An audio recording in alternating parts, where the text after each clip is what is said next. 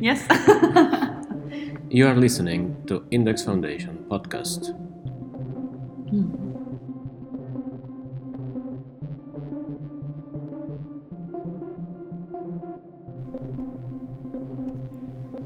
In 2022, the majority of the artists presented at the Venice Biennial, its 59th edition, were women. An occurrence unprecedented throughout the biennial's extensive history. The main exhibition, curated by Italian, New York based Cecilia Alemani, offered continuous dialogues in time, a specific sensuality, and many readings beyond traditional history writing. In this podcast, Anne Klontz and Marti Manen from Index team talk with Cecilia Alemani about the biennial, the need to reconsider history, and the many faces of political and exhibitional language.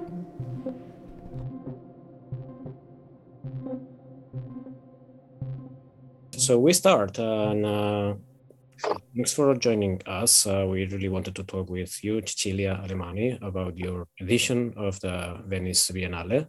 Uh, it has been a special edition, maybe because you know we need find another wall after the pandemic and what's going on. It's something that affected you as well on the on the timing and the process behind the, the production of the of the Biennale.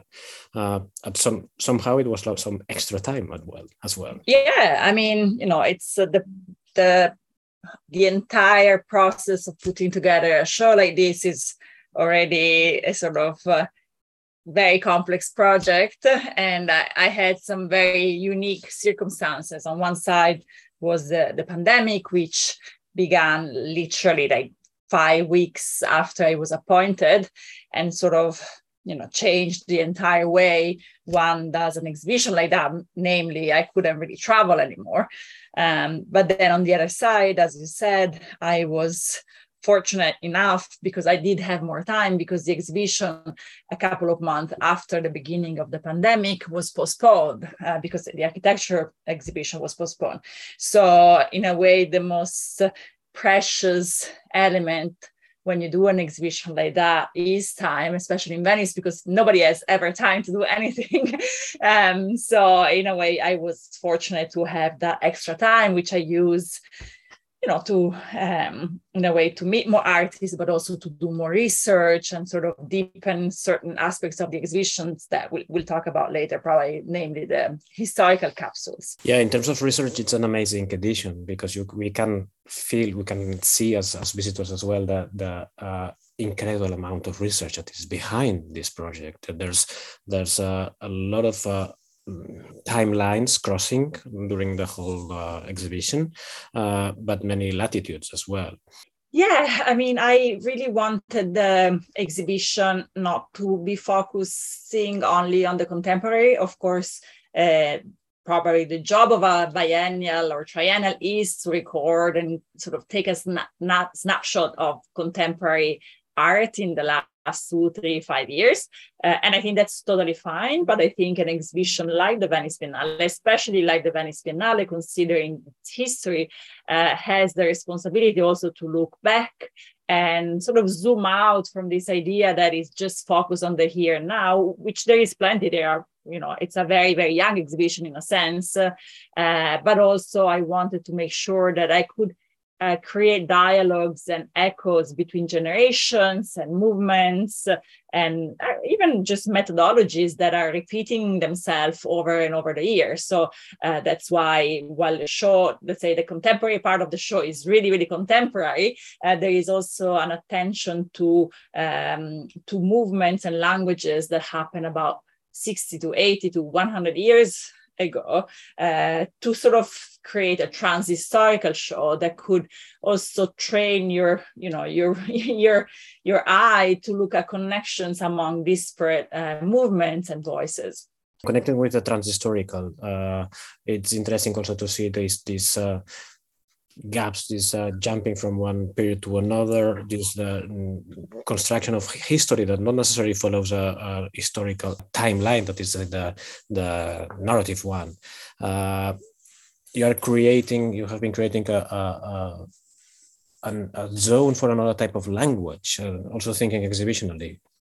Yeah, to me, it was important that I wanted to bring history back, not necessarily in a, an academic way, uh, because I think, you know, to give an example, of course, the show is uh, is very rooted in the surrealist thought, but at the same time, it's not necessarily my job to um, to to look back at that movement in a very academic way because it's been done by amazing scholars and curators already in the past 10 years. You know the literature about surrealism has expanded so much in a, such a um, a, such a profound way thinking about you know all the exhibitions about the women of surrealism uh, like fantastic women or like the kind of international take on surrealism with the show at the met uh, so there has been literature already done.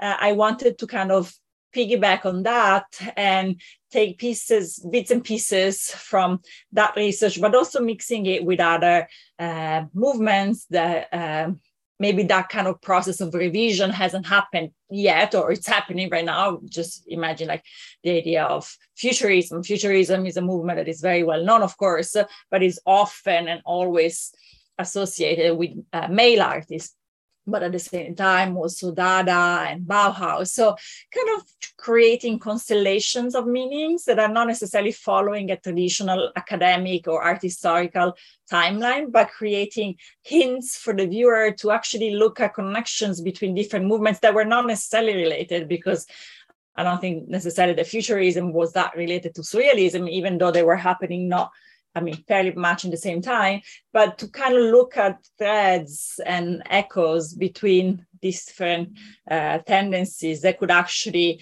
uh, tell a different story, different stories. So trying to to to to to kind of challenge this idea that there is just one history of art. Yeah, and it's something that we can feel and see, you know, visiting the exhibition and being there.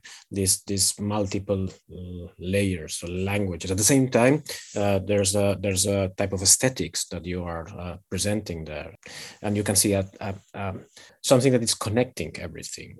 So it more than contrasts, we see these connections, these possibilities of the dialogue that it, that goes from from the surrealist or Dada to today, and uh, uh, it probably talks about our times. Like we are also confronting a parallel situation, like not knowing what's going to happen with the future.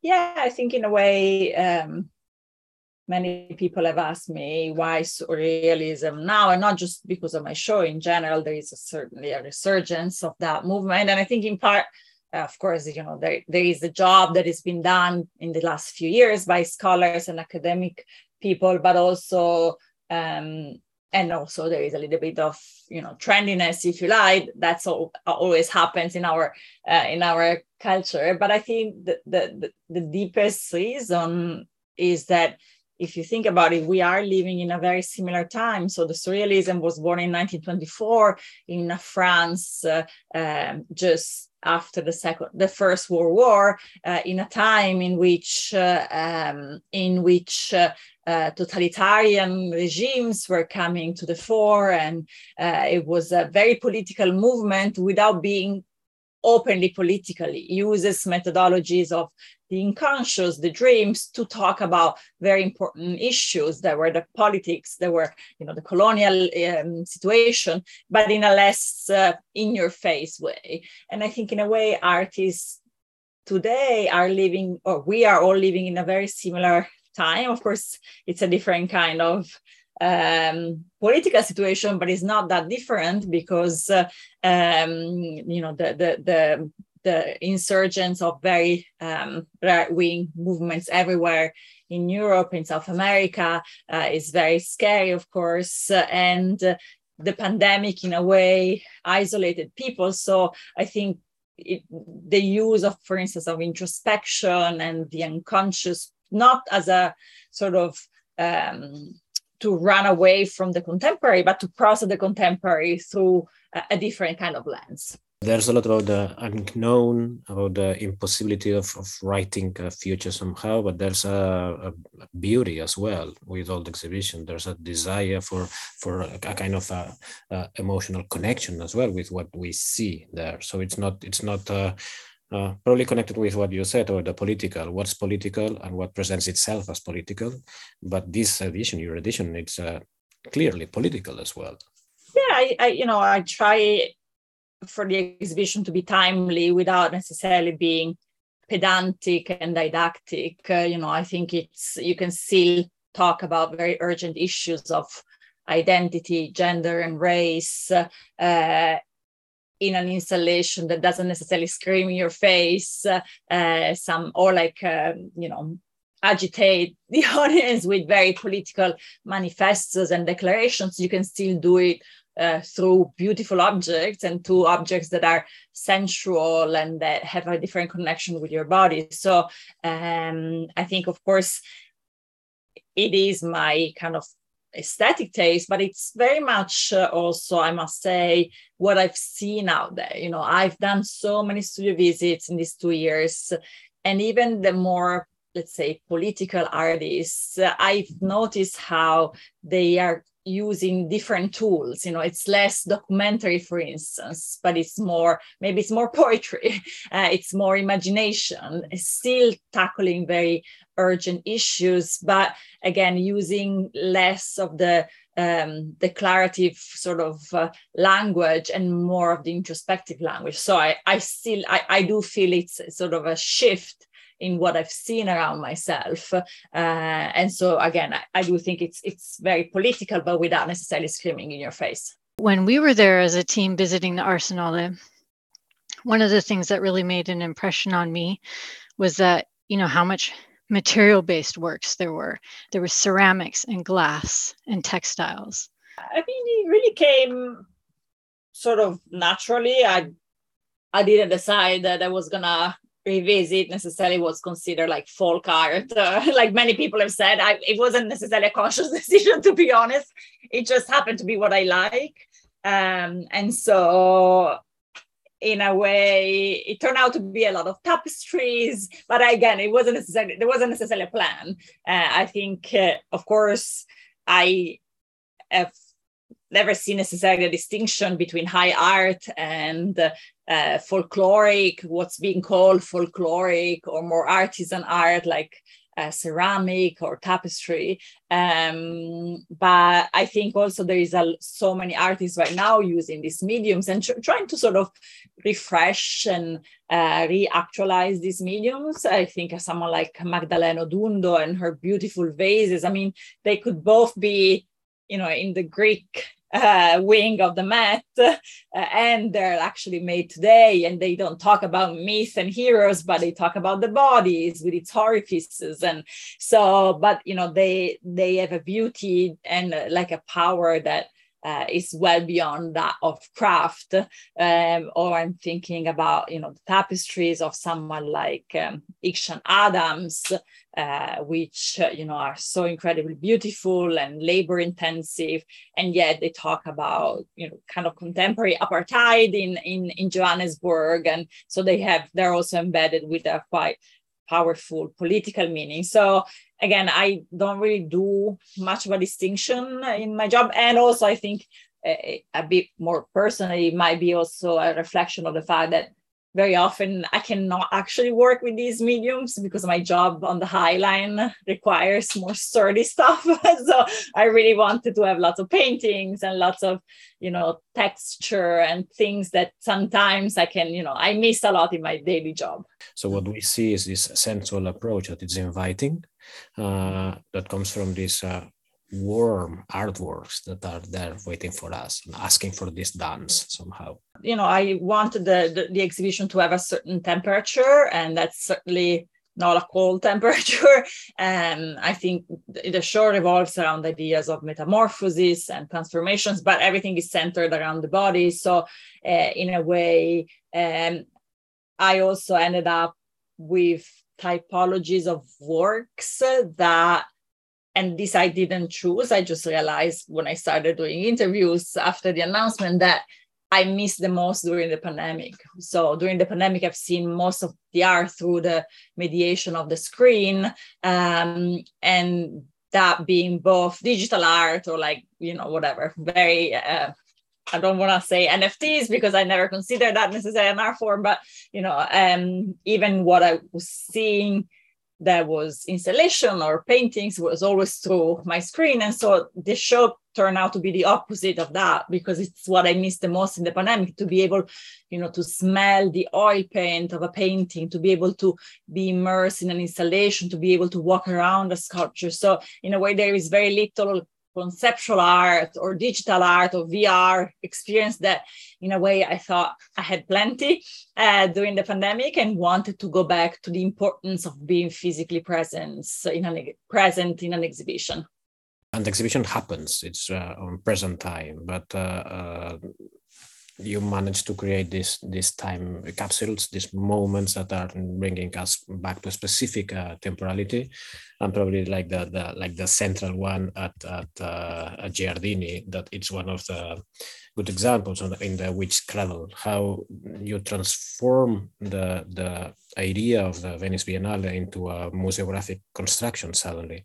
And then from here you relate to other works that are close to it yeah, I mean, the idea of the capsules, so this sort of historical moment was very fundamental in the exhibition. It was uh, a way, in a way, especially at the Arsenale, to kind of break also the monotony of the space and to create rooms or environments that could be more intimate and would um, create a different kind of viewing experience that is not just a wow monumental one but is actually you know there are very little things and i have to pay attention and you know the way you look at things is just very different.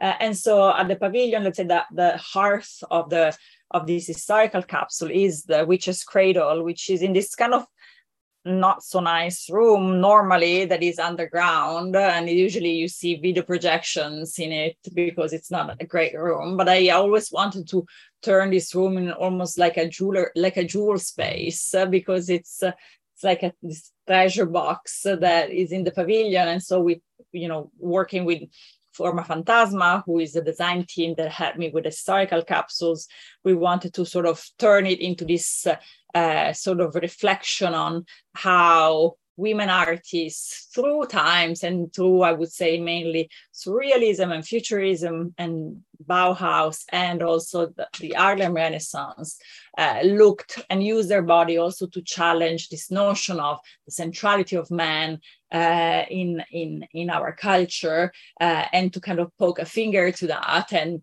uh, doing it through irony and through also uh, like actual metamorphosis into plants into animals but also again challenging also the stereotypical uh, views of women depicted in, uh, in, in, in art history. And of course, I'm thinking, for instance, someone like Leonor Fini, who portrays, you know, uh, the, the, the boy as the muse, not the girl as the muse. So uh, in a way, again, it's a constellation of um, of hints and and and and uh, you know uh, suggestions for the viewer. It's nothing that dictates how you're supposed to look at it.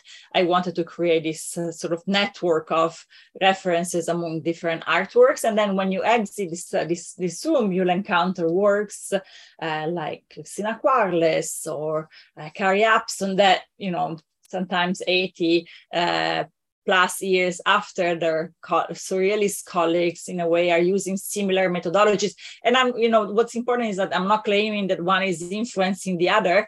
Uh, i like to think that you could actually read the work of christina quarles in a different kind of context uh, which is you know the, the legacy of surrealism. In in this room there's yeah works from uh, dorothea tanning carol rama and leonora carrington it's where the, the title of, of the, the edition comes from. Yes, so the exhibition is called The Milk of Dreams, and that's a title I took from a book by Leonora Carrington.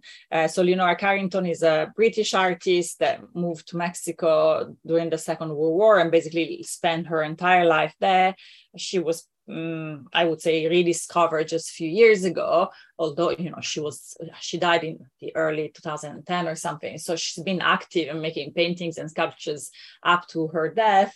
Uh, but for some reason maybe because she was in mexico i don't know but she wasn't necessarily uh, super super famous. Um, and i wanted to include her work but as i often do um, when i find when i look for inspirations not just for titles but in general i started reading artists writings and she's uh, not only an amazing painter but an incredible writer who wrote really moving short stories and novels like the hearing trumpet and down below. So uh, and i knew a little bit of this but i didn't know this other book which is called the milk of dreams. And bring together stories that she wrote actually directly on the walls of her apartment when she had two kids in the late, late 40s and 50s. Uh, and then at some point collected these stories in a little notebook that was then called The Milk of Dreams after many years. Uh, and these are stories that tell, you know, fabulous uh, um, narrations of creatures that transform into animal and plants and and machines and what i what i appreciate so much not only is the theme of her book kind of fit with my ideas for the show uh, but it also convey it was you know she has something it's in a way so poetic and so kind of easy you know she she celebrates this freedom of transformation and you know being diverse and be different uh, in in a way that i think the that's why she also used the language of children's book to do that. Uh, and in fact, it's very, very, it's not very much children's book because it's kind of scary. Uh, but in a way, I loved how she really combined so many of the preoccupations that I was thinking of in a very, also in a very visual way. So that's why I stole the title. And it's something that happens that we can see in the whole exhibition. We, we can see the transformation. We can see the, the, the animals. We can see the bodies. We can see the plants appearing every now and then. So there's a sort of rhythm that it's uh, with you as a visitor, and you see like thousands of cats, for example, at the exhibition. And uh, but I think it's interesting also to see the two sides, like from in Giardini and Arsenale, that structurally they're completely different. Like while uh, Giardini, we have this herd and then uh, uh, something around it with many in and out. Uh, Arsenale is uh, it's a line. Yeah i mean the, the you know the two spaces are very different and in a way the use of these historical capsules has been kind of fundamental in designing the space. Of course the pavilion you don't really design much uh, you just decide the circulation but uh, it's not it's not an easy building because it's been modified so much throughout the year that there is not one path. So uh, i try to bring it back to you know a clean original version because it's in the past has been transformed so so often. Um, but it is our own version of a white cube. Uh, while the arsenale is this gorgeous space which you have to modify because you know you, it's a historical building so you cannot hang anything on the wall. So you got you have to bring in an architecture. And so to me the main challenge there was to kind of break this sense of linearity that is so killing sometimes in some shows you know you just don't see you never see the end. Um, and so i try to create this al- like an alternation between you know bigger more monumental moment and then these kind of rooms of compressions or of um, you know concentration that were these two capsules in the arsenale uh, and then also use the architecture to kind of try, try to break this thing that you see everything in one point so to to you know to make the, the the viewer turn left and right and uh, you know it's nothing new uh, um, but it's it is a very challenging space. Um, and we try to to keep the architecture as minimal as possible you know it was in the end it was just sheet rocks but it's uh, um, it is a challenging space to deal with. But in this space you are also playing with sizes and with uh, some monumentality as well. So we go from the small details the drawing to the big sculptures. And in this uh, at the middle for example of this of this uh, walk uh, you encounter uh, teresa solar with this extremely big sculptures we had an exhibition at index with teresa a few years ago and she was like maximizing the the, the work like occupying more than the space also with this this uh, same uh, multiple layers of information the, the personal the the mystical almost the historical and, uh, and it's also interesting to see here that there's something on like the size wide like some big objects that are like talking about something really intimate and small somehow yeah, there are throughout the, the arsenal, there are a few, let's say, larger, more monumental installation. I think of Teresa, but also uh, San, uh, Sandra Mujinga or Delcy Morelos uh, that really helped me again creating these al- alternance of space and experiences,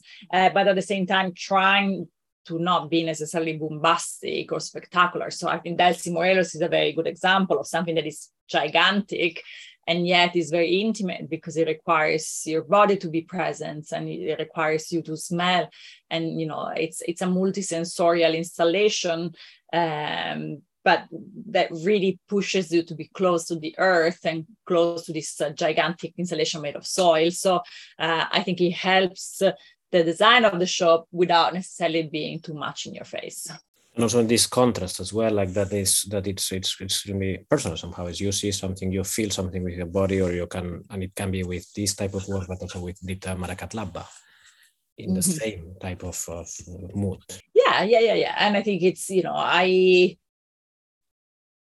you know i also to be honest, you know, it's not that I dictated necessarily what I wanted in the show. I, you know, with Britta, of course, uh, her you know uh, her uh, embroideries require different kind of time and a different kind of uh, of gaze uh, but um you know it's it, it, i think you can see so having more time also helped me building a show around the proposals that I got. I didn't allow I didn't allot a space to each artist.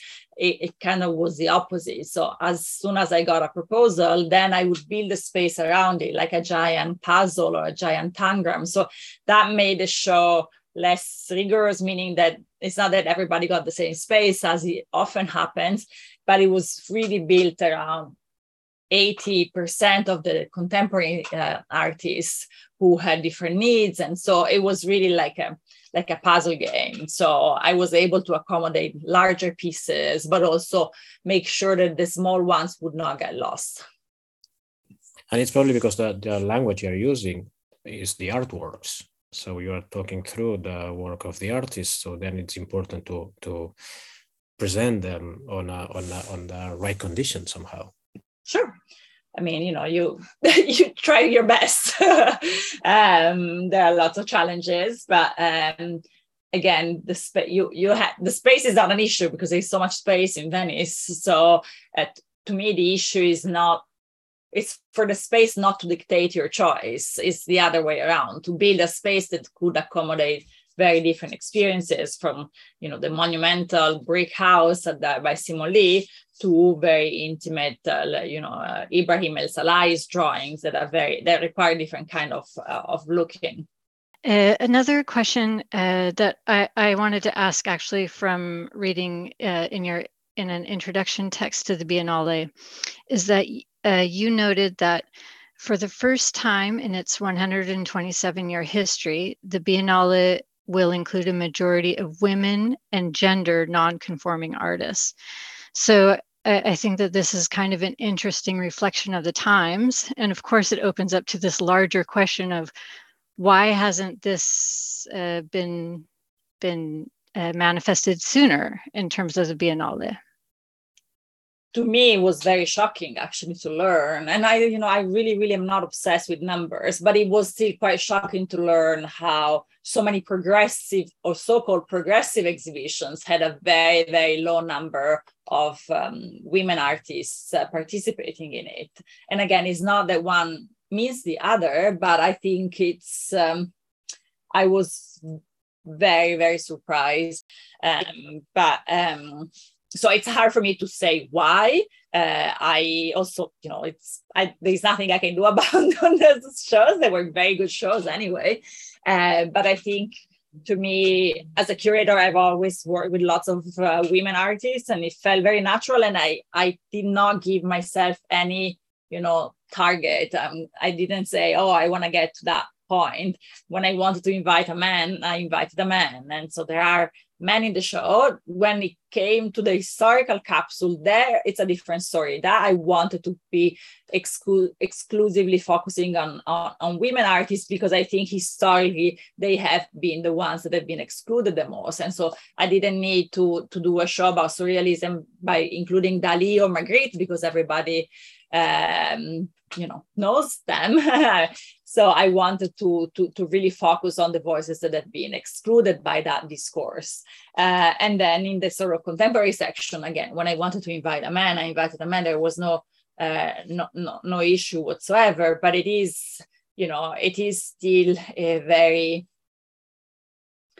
a very sexist world that we live in. I mean, I don't have any other way of saying that. So sometimes calling these things out, although I'm not necessarily coming from the call out culture, is uh, I, I rather show you that you can do a good show with 80% women and nothing happens. So yeah, connecting to it, I remember like talking with uh, Rosa Martinez and, uh, and Maria de Corral about when they were like the first female uh, women curators and how difficult yeah. it was for them, that like the type of reception from, from a conservative side saying, mm, not almost not accepting this mm-hmm. fact that they were curating the, the Biennale.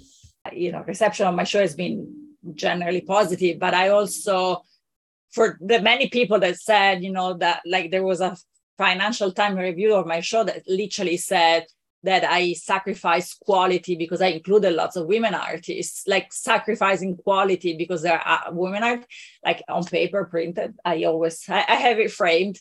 Uh, you know, I uh, to me the reception is not that uh, you know the reception is what this show does to the young kids that go see the show.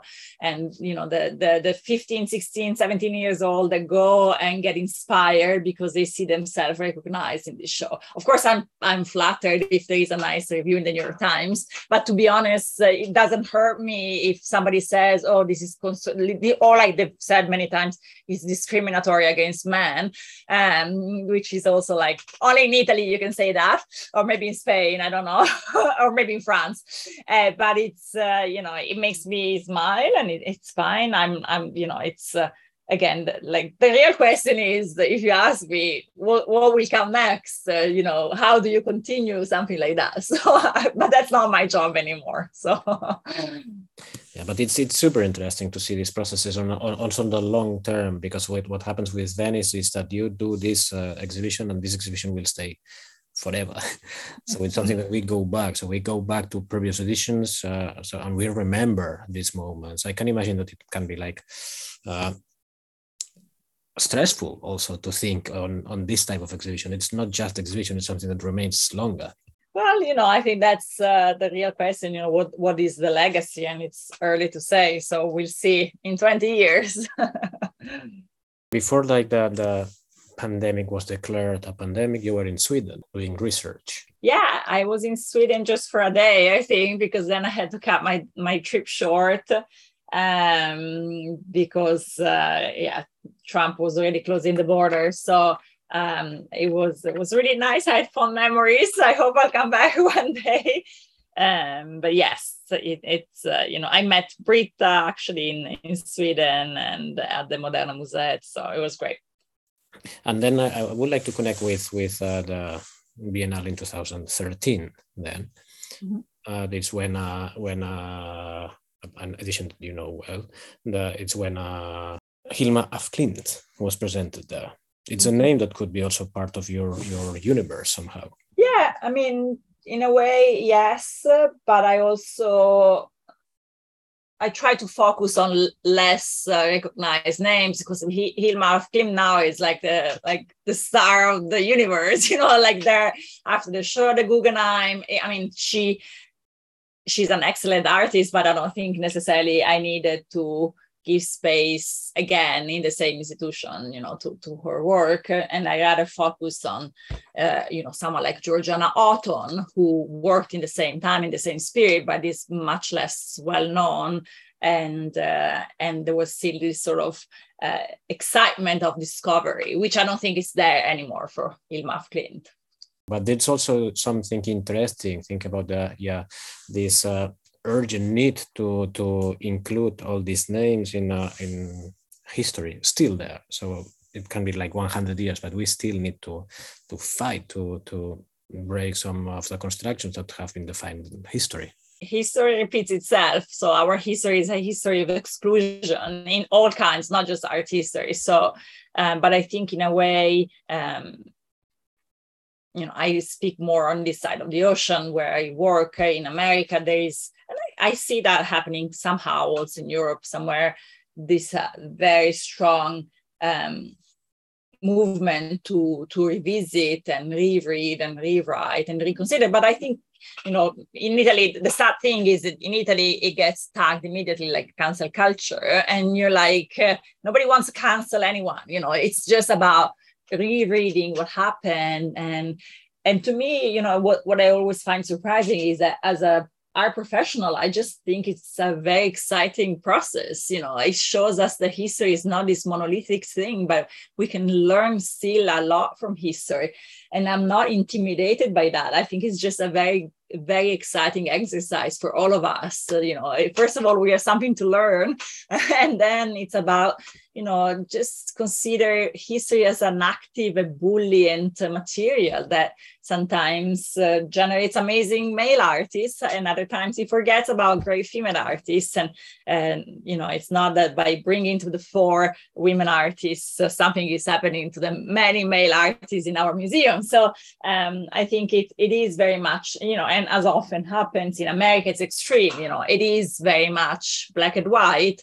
And now that's the only thing that we're doing is that exercise. But I think it really trains your muscles to to be less, uh, you know, to consider art history less of a fixed um, thing and more like uh, really like a magma that uh, like a fluid material that really allows you to to shape and to and to you know to create history in different ways yeah continuing with this, this line and uh, the, the rediscovery and the observing with new eyes.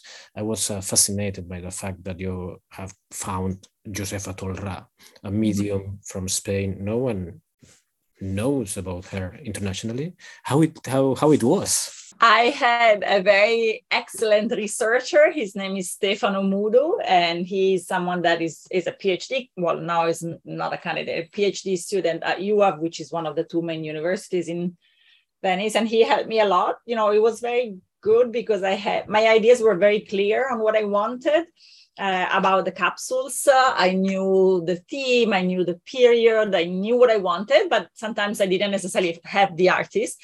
And he did a, an amazing research and was really, really passionate. And so he found very many of these uh, artworks that you see in the show, including Josefa Tolrà, who I didn't know before, uh, but I knew I was interested in artists using their bodies to communicate and also artists and not just artists. And so it was a great inclusion and i was very happy to to have her in the show. And and we can see some of these of these uh, examples like this rediscovering these these voices that have been there always but with, with this non uh, you know, first character figure. And uh, and there's a, a, like a polyedric construction with the whole uh, biennial that gives uh, voice to many. And it's something extremely generous yeah i mean for me you know as a not as a curator, but as just as an art lover, if I go to an exhibition, I want to learn something new. Um, and I, I, know it sounds cheesy and, and silly, but that's what motivates me to go to shows. Uh, I don't want to see always the same. Otherwise, that's, uh, you know, it's not fun. So in a way, the research and the discovery side um, is extremely important to me for, for visitors also because in a way, I think a lot of people, you know, the, the Biennale is, is visited by a very wide public. It's not just the art lovers. And so lots of people don't care about contemporary art. So the idea that maybe you can actually open a door to someone that doesn't care at all about Andra Ursuta or Rosemarie Trockel, but uh, they actually are very interested in uh, spiritualism or um, art. I think it's uh, it's a way also of stimulate the intellect of uh, not necessarily contemporary um, art lovers. Um, and uh, you know, some people might say, "Why do you look so much to the back, to the to the past?" But I think again, it's not either or. In fact, the show is uh, both and they're both included and uh, they I think they both benefit from each other because some of these historical works seem so incredibly contemporary um, in this context. And that I think is the power of art because it, the, the art, like power of objects that can speak to different times, can speak to different audiences, and can assume and and and and and, and have different values and different different meaning depending on the times they get exhibited. So and do you think that that with your edition, uh, uh, the Venice Biennale is taking uh, the role of the museum on, on going back to history and explaining today from from this content that it's not just from the last two years, but uh... I mean, to me, it's less a museum and is more. You know, the Venice Biennale has been around for 127 years, so it's actually been there for longer than lots of museums in Italy. Um, and in a way, it's been able to tell the story not just of Italian and international art, but also of our society. And of course, if you think of the pavilions and the, the you know the, this like little uh, geography of um, powerful you know countries uh, in dialogue with each other i think that the biennale goes well beyond just what's contemporary and so it is its job also to to think about history and to, and to do this exercise. So I don't necessarily connect it to the idea that it's a museum. I think a biennial can do it.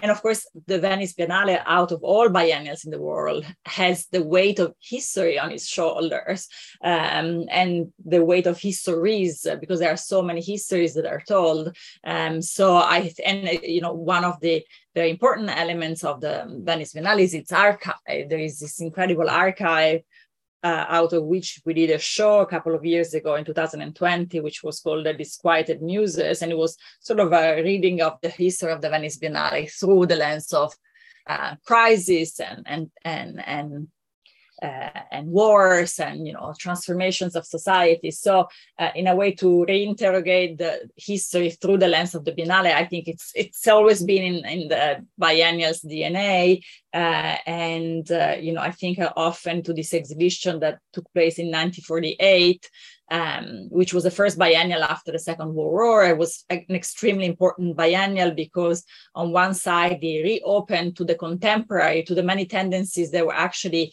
um, you know, to, to, to what was new, but at the same time, he also looked back to all those languages and movements that were censored during the 20 years of fascist uh, biennial. Um, I think the Venice Biennale has always had this very strong relationship with history. It just depends on, you know, which edition and which time that we were talking about. The the the reason why the Venice Biennale was created back in 1980, 1893 was that the mayor of the time, Riccardo Selvatico, wanted to kind of break this image that Venice was just this historical, beautiful place where you would go to museums and see Canaletto and see uh, Titian and see the churches, but wanted to bring the contemporary to Venice. And that's why he copied the sort of model of international expositions of the 18th, the 19th century and brought it to Venice with this idea of the pavilions. Um, and so I think there it's very much in, into the biennial, into the Biennale's DNA to mix this sort of contradiction too, also of the, the city of Venice now. You know, it's a city that uh, lives out of its past, uh, and it's very hard to move to the future because the future is just the picture of the future in Venice is tourism. But at the same time, without tourism, it's not a city. It's a city that cannot sustain itself. So I think it's accepting this contradiction and just absorbing them into your thinking.